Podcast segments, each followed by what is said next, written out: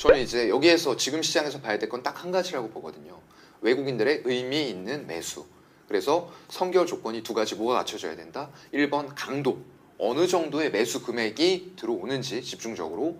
두 번째는 지속성. 그 강도로 며칠 동안 이걸 이어나가면서 한국에 바닥 신호를 주는지. 딱 그겁니다. 간단하게 요약해 드릴게요. 딱 그거 두 가지입니다. 바닥권은 이건 결국 외국인들이 만들어줘야 되는 거예요. 네. 개인들이 사거나 뭐 단발적으로 금융 투자, 연기금 이런 쪽에서 매수하고 다음 날 또 차익 거래로 매도하고 이런 매수로는 바닥을 만들 수가 없어요. 이게 아직도 외국인들이 그렇게 팔아서 삼성전자가 정말로 꼭대기 대비해서는 많이 떨어졌거든요. 외국 이거 꼭대기에서 사신 분들은 정말로 심각하게 힘드실 거예요. 거기다가 레버리지까지 사용하신 분들은 반대 매매도 나갔거든요. 삼성전자라는 글로벌 초일류 기업을 들고도 반대 매매가 나갔어요.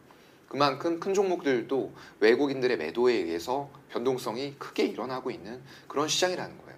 근데 이런 시장에서 섣부르게 어 글쎄요. 제가 볼 때는 이제 보통은 코로나 이후에 유동성이 급격하게 풀리면서 이런 곳들로 대표적인 이제 위험 자산이죠. 주식시장으로 많은 사람들이 몰렸어요. 근데 소위 말하는 주린이죠. 주식을 처음 접해보거나 정말로 잘 알지 못했는데 남들 다 해서 어 여기에서 벌었고 코인에서도 벌었다. 근데 난 뭐 했냐? FOMO 현상이라고 하죠.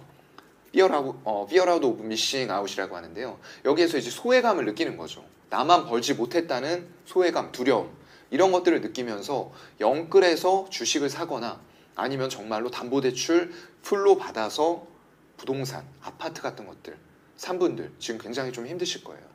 그런 부분들 때문에 이제 주가는 계속적으로 개인들이 그만큼을 받았으니까요. 연초부터 해서 가장 많이 산 종목이 삼성전자예요. 14조 5천억 정도를 샀습니다. 그거 한 종목만요. 그렇다고 하면은 그 물량들이 어디에서 나왔겠냐는 거죠. 결국에는 외국인들로부터 나온 물량을 받아가면서 떨어지는 칼날에 주가도 같이 떨어졌던 거죠. 네. 그런 상황에서 일단 바닥 잡기는 여러분들의 생각은 의미가 없습니다. 네. 예측하려고 자꾸 하지 마시고요. 아까도 말씀드렸습니다. 외국인들이 의미 있고 강도 있게 사줄 때 그때부터 조금 비싸게 사도 상관없어요. 네. 무릎에서 사도 상관없습니다. 어차피 지금의 상황 어렵지만 이게 경기 사이클 상에서 어차피 이것도 시간이 해결해주고 지나가요. 근데 이제 문제는 레버리지로 사서 더 이상 담보 비율을 충족해서 넣을 수 없는 분들이 반대 매매가 나가고 스탁론 이용하셨던 분들 반대 매매 나가고 CFD라고 해서 이제 레버리지 사용했던 계좌들의 반대 매매가 나가니까 문제가 되는 거예요. 사실 이런 종목 사서 반대 매매 나간다는 거를 여러분들 주린이들은 쉽게 생각할 수가 없어요. 네, 근데 그런 현상들이 지금 발생이 될 만큼 이런 어려운 시장이기 때문에 그런 것들이 여기에서 더 얼만큼 진행될지 솔직히 아무도 모릅니다. 만약에 이 정도가 바닥일 것 같지만 경기 침체로까지 아까 말씀드렸죠. 지금은 인플레이션이 주요하게 좀 시장을 짓누르고 있는 요인인데 만약에 이 고물가에다가 저성장까지 동반이 된다. 그렇다고 하면은 스태그플레이션까지 진행이 되는 거예요. 그렇게 돼버리면 경기 침체거든요. 그러면은 지금 우리가 바닥이라고 생각하는 그런 지점들이 아무 의미가 없어질 수도 있다라는 좀 경각심을 가지고 시장은 정말 좀 무서운 곳이거든요. 냉철하게 나의 판단이 아니고 이 시장을 쥐고 흔들 수 있는 외국인들의 판단에 좀 맡겨서 우리는 안전 마진을 깔고 외국인들이 매수해 놓으면 좀 편안하잖아요. 그 뒤에 조금 비싸게 사셔도 길게 보면 상관없습니다. 일단은 어, 지금 지난 금요일에는 코스닥 쪽에서 조금 의미 있는 강도의 매수는 일단 유입이 됐어요. 3,800억 정도를 샀거든요. 정말로 오랜만에 사면서 지수가 5% 급등하는 거를 굉장히 오랜만에 봤습니다. 여러분들도 좀 한숨은 돌리셨을 거예요. 저희끼리 이제 우스갯소리로 인공호흡기 살짝 달았다라고 얘기를 하는데 그런 부분들에서 강도는 첫 번째 제가 이제 외국인들이 의미 있게 들어와야 되는데 의미 있게라는 단어에 두 가지 조건을 첨부를 합니다. 첫 번째는 강도예요. 매수 강도가 얼마나 세게 들어오느냐. 일단 그거에서는 금요일 코스닥은 합격점을 받았어요. 3,800억이라는 역대급 매수가 들어왔기 때문에 일단 합격점을 받았는데 두 번째 선결 조건이 또 있죠. 연속성이 있어야 됩니다. 이런 강도로 외국인들이 꾸준하게 사는 모습들이 나타나야지만 어 그래 우리나라 이 정도 빠졌으면 분명히 메리트 있어 어, 환율조차도 조금 빠졌다 다시 더 빠지는 모습 나오면 환차익까지 얻을 수 있을 거야라고 생각하고 외국인들이 들어올 만한 환경들이 만들어져야 되는 거죠. 그런데 월요일하고 오늘 시장 봤을 때, 아, 이거 아직 아닌가라는 생각이 좀 강하게 드는 그런 이틀이었어요. 특히나 어제 같은 경우에는 초반에 한 10분 정도 제가 살펴봤는데 외국인들이 코스닥을 1200억까지 매도했어요. 그러면은 금요일 날 샀던 속도보다도 빠르게 팔고 있었다는 얘기입니다. 그래서 그런 관점에서는 어 이거 역시나 금요일 속이기 매수였나 잠깐 반짝 올려놓고 빠져나가려는 이런 부분들인가라고 했는데 다행히 후반으로 갈수록 코스닥에 대한 순매도 금액이 약간씩 줄어들더라고요. 그러면서 소폭의 매도로 끝났던 것 같고요. 오늘 같은 경우에도 일단은 수급 상황이 그렇게 좋지는 않았습니다. 그런 과정에서 일단 그나마 그래도 코스닥 쪽이 코스피보다는 조금 나은 상황들을 보여주고요. 이런 지금 혼재해 있는 아까 말씀드렸던 리스크들이 완전히 완벽하게 해결이 되면서 시장이 정말로 바닥 잡고 인플레이션이 피크아웃, 고점을 찍었다라는 인식들이 되면은 아무래도 가치주보다는 다시 한번 성장주 쪽으로 갈 가능성들이 높다라고 보이고요. 코스피에서는 겨우 움직이는 것 정도가 외국인들이 금요일에도 매수 별로 하지 않았어요. 여전히 한국 시장을 팔고 싶은데 어디에서 팔아야지 단기간에 많이 팔아서 떠날 수 있느냐 이런 부분들이 되는 거겠죠. 그렇다고 하면 결국 지분을 많이 가지고 있는 대형주를 팔아야지만 그걸 환전해서 빠져나갈 수 있다. 그, 그런 의미로 좀 해석을 하시면 될 것 같고요. 그래서 그나마 좀 사고 있는 것들이 화학이라던가 의약품 쪽 그리고 운송 장비 운송 장비라고 하면은 완성차 업체 말합니다. 요즘에 굉장히 좋은 탄력을 보여주고 있는 이런 쪽들이죠. 그래서 그 정도로 일단은 우리나라 시장을 요약할 수 있을 것 같고요. 결국에는 잡아야 되는 건 물가입니다. 물가를 잡기 위해서는 결국은 지표의 의미 있는 하락들 확인이 필요한 그런 상황이고요. 지금 6월 CPI도 사실상 시장에서 예상했던 것보다 더 높게 나와버렸어요. 조금 꺾일 것이다라고 예상했는데 8.6% 전년 동기 대비해서 증가하는 이런 흐름들이 나오면서 여전히 인플레이션은 높게 유지가 되고 있다라는 부분들이 시장을 무겁게 짓눌렀고 결국에는 연준에서 75bp 인상을 단행을 했죠. 자이언트 스텝이었습니다. 이런 부분이 일단은 의미 있는 정도의 하락이 아니다. 라고 하면은 7월에도 연준에서는 75bp 자이언트 스텝을 할 가능성이 높다라고 보고 있고요.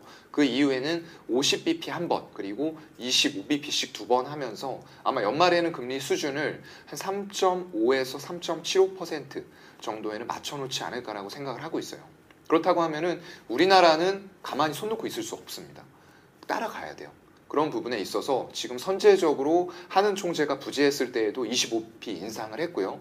이게 연속적으로 미국에서 75bp 두 번 인상하면은 2개월 만에 1.5% 인상하는 겁니다. 그렇다고 하면 우리나라도 최소한 50bp 정도는 맞춰서 빅스텝을 해야지만 이런 보폭을 향후에도 맞춰 나갈 수 있을 것 같거든요. 그래서 금리 인상 기조는 계속적으로 좀 이어질 수밖에 없는 이런 환경이고요. 유동성을 계속적으로 흡수해 나가는 과정도 현재 진행형입니다. 그래서 일단 한국 성장률 보게 되면은 기존에 2.8%를 전망을 했어요. 올해요. 그런데 이게 2.5%로 낮아지고 있고요. 향후에 제가 볼 때는 더 낮아질 가능성들이 있다라고 봅니다. 거기다가 내년은 2.5% 전망했는데 2.4%로 점차 하향하는 이런 과정에 있고요. 물가도 오히려 올라가죠. 3.1 전망했는데 이거 지금 4.5%까지 한 번에 올려버렸어요. 3.1 자체가 아예 너무 낮게 잡았던 거죠, 초반에요. 미국의 물가 지표로 봤다라고 하면은 3.1을 이게 뭐 국민에게 안도감을 주기 위한 이런 수치였는지 모르겠는데 정확히 팩트를 알려주는 게 중요합니다. 정부 차원에서는요. 숫자 가지고 너무 장난을 하면은 안 된다라고 저는 좀 생각을 하고요. 일단 그리고 내년도 2.0에서 거의 3% 수준으로 상향을 시켰어요. 그렇기 때문에 이런 문제가 단기간에 끝날 것 같지는 않다라고 정부 차원에서도 그리고 국가 차원에서도 전부 다들 예상을 좀 하고 있는 거죠. 그래서 현재 시장 상황은 굉장히 어려운 시장이 맞다라고 보이고요. 의미 있게 어떤 다시 위험 자산, 어떤 이런 주식 말고도 어떤 코인 같은 쪽들도 있겠죠. 그런 쪽들도 전부 다 지금 위험 자산의 성격으로 폭락하는 모습들을 보여줬는데 이런 쪽에 대해서 다시 한번 투자가 큰 규모 있는 의미 있는 금액으로 일어나기 위해서는 이런 물가를 일단은 잡히는 모습들이 나와야 되고요. 경기 침체 시그널도 조금씩 사라지는 이런 모습들의 확인이 필요할 것 같습니다. 어, 네, 일단은 바닥을 최근에 들어서 너무 폭락을 하다 보니까 바닥을 찾으려는 노력들이 전부 너무 많아요. 근데 제가 봤을 때는 자꾸 바닥 찾기 하는 거 좋지 않습니다. 네. 지금처럼 외국인들이 삼성전자를 얼마 전에 뉴스가 나왔었는데 지분율이 50% 밑으로 떨어졌다라는 소식이 들려왔어요. 그만큼 아까 말씀드렸습니다. 외국인들은 삼성전자를 꼭 팔고 싶은 건 아닐 수도 있어요. 하지만 한국 시장을 팔기 위해서는 지분을 많이 가지고 있는 쪽들을 줄여야 된다라고 아까 말씀을 제가 드렸어요. 그런 관점에서 삼성전자를 계속 팔아서 환전해서 나가고 있는 이런 상황인 거고요.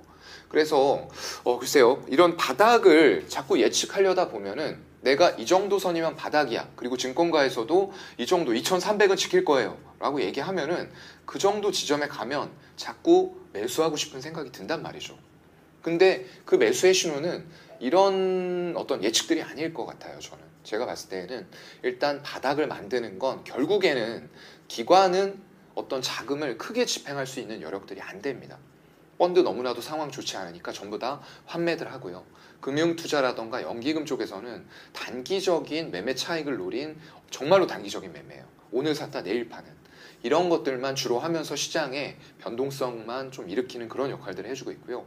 결국에는 기관 쪽에서 투신하고 사모펀드 이런 쪽들의 자금이 들어와야 되는데 그럴 만한 여력이 없다라는 거고요. 외국인 같은 경우에는 정말로 지금 아까 말씀드렸던 대로 한국 시장을 팔고 싶기 때문에 오히려 매수는 의미 있게 들어오기는 어렵다라고 보거든요. 그래서 여러분들이 정말로 발끝에서 머리끝까지 수익을 내고 싶어 하는 그런 욕심을 지금은 제가 볼 땐 버려야 될 것 같아요. 그런 구간이 아닙니다. 이게 정말 그냥 올라가는 우상향하는 시장이면은 아무 때나 사도 돼요. 바닥 그런 것들 뭐 확인할 필요도 없을 텐데 지금처럼 떨어지는 칼날 외국인의 매도를 얘기하는 겁니다. 그런 상황인데 어 내가 이걸 개인들은 아무리 예탁금이라던가 이런 자금들이 하나하나는 적겠죠. 하지만 여러분들의 자금이 모이면은 굉장한 예탁금이 됩니다. 막 50조, 60조. 단기 자금에 그렇게 몰리거든요. 그런데 그런 자금들이 시장을 끌어올리지 못해요. 왜냐하면 개인들의 자금은 전부 다 하나하나 다 생각이 다 틀려요. 그런데 외국인이라던가 기관처럼 응집력 있게 과점하고 있는 그런 참여자들은 대부분 시장, 시장에서 어떤 생각들을 비슷하게 하고 있습니다. 그렇다 보니까 외국인들이 3,800억 산 날 지수가 개인하고 기관들 물량 받으면서 5%로 올려버리는 이런 상황들이 발생이 되는 거거든요. 그만큼 집중력 있게 살 수 있는 대규모의 자금을 개인처럼 수천만이 아니라 몇 개, 몇십 개 외국인들이 카운트를 하고 있다는 거죠. 예, 그런 컨트롤을 하고 있기 때문에 응집력 있게 살 수 있는 외국인들의 매수가 의미 있게 제가 아까 의미 있게는 뭐라고 말씀드렸죠? 금요일처럼 하루 산 게 의미 있게가 아닙니다. 강도는 갖춰졌지만 그런 강도로 연속성 있게 제가 볼 땐 최소 5일 이상은 들어와야 될 것 같아요. 그런 신호가 나타난다라고 했을 때 조금 비싸게 사도 상관없어요, 여러분들. 이걸 꼭 발바닥 끝에서 머리끝 생각하지 마시고요. 제가 얼마 전까지 시장 안 좋을 때는 정말로 어, 보통 이제 얘기하는 게 무릎에서 어깨 정도 얘기 많이 하세요. 근데 그때는 뭐라고 말씀드렸냐면 골반에서 갈비뼈까지라고 말씀드렸어요. 그만큼 수익의 기대, 기대 수익을 낮춰서 매매를 임해야 되는 시장이다. 그리고 가급적이면은 매매하지 말고 쉬시라고 말씀드렸어요. 근데 꼭 하실 분들도 골반에서 갈비뼈 정도. 그만큼 짧게 수익을 내고 나와야 되는 외국인과 기관들도 빠르게 업종별, 섹터별 순환맨을 하는 시장이다라고 이제 말씀을 드렸던 거죠.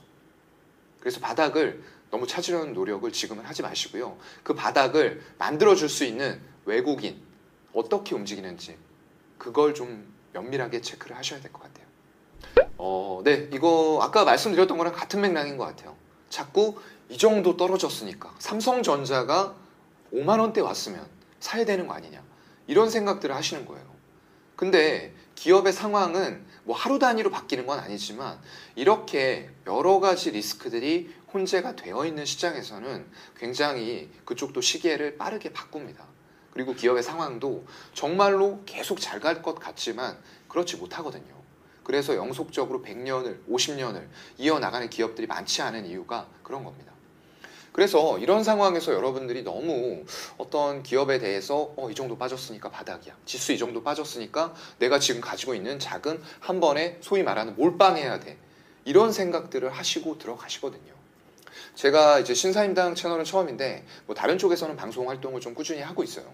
그때 나가서 어, 삼성전자 아직은 아니에요. 말씀드리면 항상 달리는 댓글들이 있습니다. 어 이렇게 이제 증권가에서 얘기하니까 반대로 해야지 사야 되겠네 라는 댓글들 달리거든요. 도대체 무슨 근거를 가지고 그런 말씀을 하시는 건지 저는 이제 그런 댓글들 가끔 제가 자주 모니터링을 하지 않는데 가끔 보면은 좀 답답한 거죠. 도대체 무슨 근거를 가지고 그냥 제가 사라고 했다고 해서 반대 의견으로 이거를 사야 된다? 사지 말라고 했기 때문에 그런 관점으로 접근하시는 거 정말 위험해요. 그 이후로도 외국인들은 계속적으로 삼성전자에 대해서는 매도 추세를 유지를 하고 있어요. 잠깐 반짝 매수 들어왔지만 오늘도 전기전자 위주로 해서 매도가 아마 들어왔을 겁니다. 제가 이제 끝나고 나서 수급 상황 확인해 보지 못했는데 전체적으로 코스피 시장이나 전기전자 업종에 대한 매도세를 봤을 때는 아마 삼성전자 하이닉스 또 매도로 돌아섰을 것 같고요. 그래서 연속성이 없다는 겁니다. 어제는 한 2,800억 정도 전기전자, 의약품, 화학, 운송 장비 이런 쪽들로 들어왔는데 일단은 첫 번째 성결 조건조차도 갖춰지지 않았어요. 코스닥 산 것처럼 강도가 의미가 없었습니다. 그렇기 때문에 1번도 갖춰지지 않은 상태에서 2번 오늘 코스피 매도 예, 둘 다 만족을 못한 거죠. 이런 상황에서 어, 바닥이다라고 개인들은 자꾸 의식을 하고 사는 부분들 개인들이 정말로 100만 원 가지고 꾸준하게 뭐 24개월, 36개월 펀드처럼 삼성전자 산다라고 하면은 지금 사시는 거 말리지 않아요. 근데 그렇게 안 사시잖아요, 보통. 나 돈 있는 거 한 번에 몰빵하거나 아니면 분할 매수 하신다고 해도 한 두 번, 세 번 하실 거예요. 그렇게 사시는 거면은 아직 바닥 확인이 안 된 거기 때문에 여러분들이 스스로 너무 섣부르게 바닥을 예측하려고 하는 것 자체가 지금 시장에서는 가장 위험한 겁니다. 어, 이거 글로벌 초일류 기업이고 이 정도 빠졌으면 됐어. 라고 생각하고 레버리지 쓰신 분들. 이분들이 가장 문제예요. 네, 지금도 왜냐하면 아까 말씀드렸던 대로 삼성전자, 하이닉스 같은 우리나라의 대표적인 정말로 엄청난 기업들이죠. 초일류 반도체 기업들인데 그런 기업들에 베팅을 했는데 문제는 이런 변동성이 큰 시장에서 레버리지 베팅을 했다는 거예요. 그렇기 때문에 여기에서 조금 더 흔들리면은 지금도 반대 매매 많이 나왔어요. 제가 증권사에 근무하기 때문에 이런 반대 매매 추이를 꾸준하게 조사를 하고 있습니다. 그런데 아직도 신용장구라던가 담보 대출 이런 것들이 19조 수준이에요. 네, 아직 많이 안 줄었어요. 그렇기 때문에 이런 것들이 정말 경기 침체와 동반돼서 하락을 한다라고 했을 때에는 나올 물량들이 제가 볼 때는 아직도 더 있거든요. 네, 그래서 레버리지로 사용하신 분들은 반드시 해야 될 거. 이거 담보 비율 정말 잘 조절하셔야 됩니다. 어, 나 이 정도까지 좀 위태위태한데 삼성 전자니까 괜찮겠지? 이런 아니라는 생각 지금 하시면 안 돼요. 절대적으로 레버리지 사용하신 분들은 담보 비율, 반대 매매가 나가버려요. 근데 이게 자금 여력이 있으신 분들은 어, 조금 더 버텨볼 수 있어요. 넣어서. 근데 대부분 영끌에서 바닥이다라고 생각하고 정말 가진 거 끝까지 끌어올려서 사셨거든요. 그런 분들은 문제가 돼요. 그래서 그거 잘 조절하셔야 되겠다라고 첫 번째 이제 어, 레버리지 사용하신 분들 말씀드렸고요. 두 번째는 현금만 사용하신 분들이에요. 근데 고점에서 역시나 물렸으면은 뭐 마이너스 3, 40% 갑니다. 예, 삼성전자 가지고 돼요. 그런데 이런 분들은 이제 현금이 있는 경우에는 지금 기다리셔야 돼요. 아까 말씀드렸죠. 바닥 찾기 의미 없다. 어떻게 들어올 때 매수를 해야 된다. 외국인들이 의미 있게 강도, 지속성 가지고 들어올 때 분할 매수로 시작하시면 돼요. 그리고 정말로 영끌에서 나 샀고 레버지는 안 썼는데 내가 가진 자산 전부 다 현금으로 다 투입했어. 정말 먹고 죽을래도 이제 돈이 없어. 이러신 분들 있잖아요. 그런 분들도 그냥 기다리셔야 돼요. 아까 제가 또 말씀드렸죠. 어렵지만 이 또한 시간이 지나면 해결이 됩니다. 그렇다고 하면 삼성전자가 여러분들이 딱 생각하시기에도 망할 기업은 솔직히 아니잖아요. 거기다가 지금 하고 있는 신사업들, 파운드리라던가 뭐 로봇, 인공지능, AI 정말로 많은 산업들이 삼성전자라는 기업에 들어 있어요. 그런데 지금 힘든 건 반도체가 그 중에서도 좀 이따 말씀드릴 거지만 어 이제 메모리 반도체가 너무 큰 비중을 차지하다 보니까 그 시장에서는 정말로 작은 시장이에요. TSMC라던가 이런 쪽들이 하는 비메모리 반도체 단으로 가야지만 거기에서 먹거리가 생기는데 아직까지는 그동안 삼성전자가 반도체에선 정말 초격차를 벌려왔어요. 황해 법칙이었나요? 그런 것들 대비해서 속도가 2년마다 두 배씩 뭐 빨라진다. 이런 법칙도 있었는데 그건 깨진 지는 이미 오래고요. 왜냐하면 초미세 공정으로 들어왔기 때문에 그런 빠른 발전들이 이제 불가능합니다. 이런 상황에서 TSMC와의 격차가 아직 너무나도 크다는 거예요. 시장 점유율을 보면은 30% 이상 파운드리에서 차이가 납니다. 네, 그동안 계속적으로 초격차로 1위를 해오던 삼성전자의 자존심이 타격을 입는 그런 구간이에요. 네, 그래서 일단 그런 분들 어, 두 가지 방법으로 일단은 현금으로 사신 분들, 레버리지로 사신 분들, 그리고 현금 중에서도 어, 정말로 매수 여력이 있는 분들은 어떻게 하자. 그리고 매수 여력 없는 분들은 그냥 기다리자. 메모리 단이 전체 글로벌 반도체 시장에서 차지하는 비중이 27%예요. 작년 말 기준입니다. 그리고 비메모리가 73%예요. 그래서 DRAM과 NAND 쪽에서 굉장히 메모리 반도체 단에서 잘해온 우리 기업들이에요. 삼성전자, 하이닉스요. 그런데 시장이 점점 더 비메모리 쪽으로 발전이 되고 있고 그런 쪽에서 신사업 foundry라던가 이런 쪽들이 잘 되는 모습들이 나타나야 돼요. 지금 TSMC와 삼성전자가 파운드리 쪽에서 3나노 굉장히 미세한 공정입니다. 초미세 공정인데 이쪽에서 누가 먼저 양산하느냐 이걸 가지고 싸우고 있어요. 근데 단순히 세계 최초는 지금은 의미가 없어요. 정말로 같은 웨이퍼를 크기를 투입을 했을 때 수율이 높게 양산을 할 수 있는 그런 체제를 구축을 했느냐 그게 중요한 거거든요. 그래서 이거는 조금 더 지켜봐야 될 그런 부분들이고요. 서로 또 생산 방식이 약간 다릅니다. 근데 아직은 삼성전자가 쫓아가는 게 맞다라는 말씀을 먼저 드리고요. 어, 일단 지금 삼성전자하고 하이닉스 두 개의 기업이 코스피 전체에서 차지하는 영업이익이 무려 30%가 넘어요. 네, 너무나도 높습니다.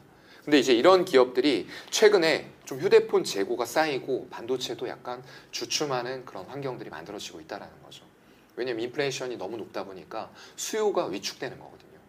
근데 중국 쪽에서 이제 조금씩 수요가 살아나는 모습들이 있긴 한데 북미라던가 유럽 이런 쪽들은 여전히 이제 긴축 기조 이런 것들을 유지를 하고 있기 때문에 수요가 IT 단에서 감소할 수 있다. 그러면 결국에는 메모리 중심의 삼성전자와 하이닉스에는 큰 타격을 줄 수가 있다라는 얘기예요. 그래서 결국에는 지금 중요한 거는 기술입니다. 네, 그동안에는 정말 캐시카우를 메모리 반도체 단에서 깔고 어, 이제 어려운 시절에 오히려 치킨형 게임이라고 하죠. 더 가열차게 증설 하면서 따라오는 경쟁자들을 정말로 따돌려 버리는 이런 전략도 구사를 했는데 지금 파운드리라던가 이런 신사업에서는 그런 부분들은 좀 불가능하다라고 생각을 하고요. 결국엔 지금 얼마 전에 또 이재용 부회장이 유럽 순방을 하고 왔어요. 그 이후에 M&A 행보가 저는 좀 적극적으로 필요하다라고 보입니다. 삼성전자가 돈이 없는 기업은 아니에요. 근데 이런 신사업단에서 새로 물론 그동안에도 쭉 기술 개발은 해왔겠죠. 하지만 미리 앞서가고 있는 선도 기업과의 기술 격차가 예전처럼 좁혀지지가 않는다는 얘기예요. 그렇다고 하면 방법은 뭐냐? 잘하고 있는 기업을 인수해서 더 잘하게 만들면 됩니다. 그런 전략으로 돈이 많기 때문에 할 수 있는 전략을 지금은 적극적으로 구사해서 신사업단에서 빠르게 재무제표상으로 숫자가 반영되는 이런 모습들을 투자자들에게 그리고 외국인들에게 인식을 시켜준다 라고 했을 때에는 삼성전자의 valuation, 가치 평가를 또 한 번 높일 수 있는 그런 계기가 충분히 될 거라고 저는 보고 있어요. 네, 일단 뭐 섹터로 말씀을 드리는 게 좋을 것 같고요. 일단 섹터 면에서는 여전히 저는 가치주 보다는 성장주에 저는 베팅을 하는 게 맞다라고 보고요. 다만 이제 이게 당장 하반기가 될지는 모르겠어요. 그 시점도 역시나 외국인들이 어떻게 우리나라 시장에 대해서 접근하는지를 확인하고 들어가는 게 좋을 것 같고요. 그런 부분들이 확인된다. 라고 했을 때는 미국이 지금 금리를 굉장히 급하게 올리는 그런 사이클이에요. 그리고 양적 완화를 해오던 부분들을 이제 Q2라고 하죠. 근데 이제 그걸 QT로 전환을 해요. 양쪽으로 긴축을 해버리는 겁니다. 굉장히 조이는 그런 시기에 와 있기 때문에 유동성이 급하게 축소가 되는 만큼 좀 부작용이 있을 수도 있어요. 그렇다고 하면은 이렇게 올렸던 만큼 또 이렇게 급하게 다시 금리를 인하하면서 양적 완화 기조를 급하게 펼칠 수도 있다라고 저는 생각을 합니다. 만약 그런 신호들이 어느 정도 나타난다라고 했을 때는 당연히 저는 성장주로 다시 베팅을 하는 게 맞다라고 보고요. 그렇게 된다라고 했을 때는 네이버 카카오 같은 종목들이 될 수도 있고요. 거기다 더불어서 저는 일단 가장 주요하게 보는 건 4차 산업군이에요. 4차 산업이라고 하면은 일반적으로 이제 로봇이라던가 인공지능, 자율주행, 사물 인터넷, 그리고 메타버스 이런 쪽들이 될 거거든요. 그런 쪽들에서 여러분들이 지금 해야 될 건 아까도 말씀드렸던 대로 음, 아무것도 하지 마셔야 될 분위기예요. 여기에서 이제 해야 될 거는 매매가 아니고 여러분들은 이제 공부를 하셔야 됩니다. 그런 업황들이 왔을 때 내가 현금을 가지고 있고 아니면 추가적으로 매수를 하고 싶은데 어느 시점에 해야 되는지 그런 부분들을 좀 기다리면서 어, 전반적으로 제가 말씀드렸던 이런 성장주의 섹터들 각각의 섹터들에 대해서 굉장히 열심히 공부하셔야 돼요. 지금 인터넷 찾아보면은 요즘에는 인터넷에 정보들이 많이 나와 있습니다. 그렇기 때문에 이런 단어 하나만 쳐도 정말로 수많은 어떤 기사들과 그리고 어, view 같은 것들, 전문가의 view 같은 것들도 이런 영상들을 통해서 여러분들이 많이 접하실 수가 있고요. 그런 것들 통해서 공부를 하시고 결국에는 공부했습니다. 그러면은 이런 공부에서 과연 미래에 이런 내가 했던 공부들과 부합될 기업들은 어디인가 점점 디테일하게 찾아 나가는 이런 부분들을 지금은 좀 공부를 하시는 게 저는 맞다라고 보고요. 그래서 저는 4차 산업의 어, 주요한 섹터들 위주로 여러분들이 보시고 공부하시고 기업들 찾는 노력을 지금 좀 기울이셨으면 좋겠습니다. 일단 좀 시장이 많이 힘듭니다. 그래서 여러분들도 투자하시면서 정말 오랜 기간 동안 투자를 해오신 베테랑 분들도 굉장히 힘든 시장이에요. 근데 이제 처음 유동성이 풀리면서 어, 들어오셨던 분들, 그나마 좀 바닥에서 들어오셔가지고 수익이 좀 났던 게 빠진 분들은 괜찮아요.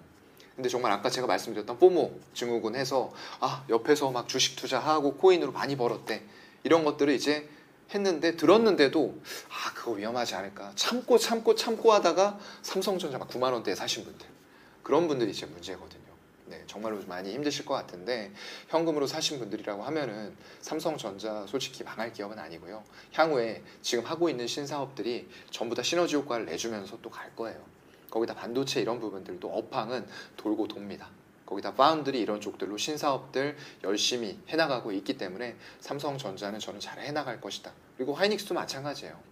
네이버 카카오 같은 쪽들도 굉장히 많은 사업 포트폴리오를 가지고 있고 결국에는 플랫폼의 힘을 다시 한번 좀 보여줄 수 있다라고 생각을 하거든요. 그래서 정말 내가 투자한 기업이 어 이거 좀 불안하고 막 이런 기업들이 있어요.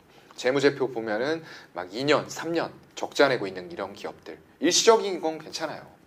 그런데 연속적으로 적자 내고 있고 막 자본 잠식되고 이런 기업들에 대해서는 제가 이거 가지고 있어도 괜찮을 거라고는 말씀은 못 드립니다. 못 드려요. 그런데 정말로 우리가 인정하는 기업들, 그런 기업들은 조금 이제 시간이 흐르면은 이 시간이 빨리 올지 아니면은 천천히 올지는 저도 알 수 없어요.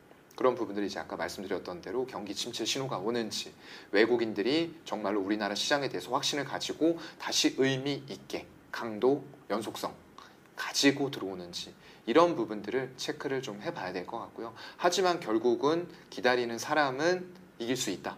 라는 부분은 이제 레버리지가 아닌 현금으로 투자하신 분들에게는 좀 적용이 될 수 있는 그런 부분들일 것 같습니다. 여러분 힘내세요. 네.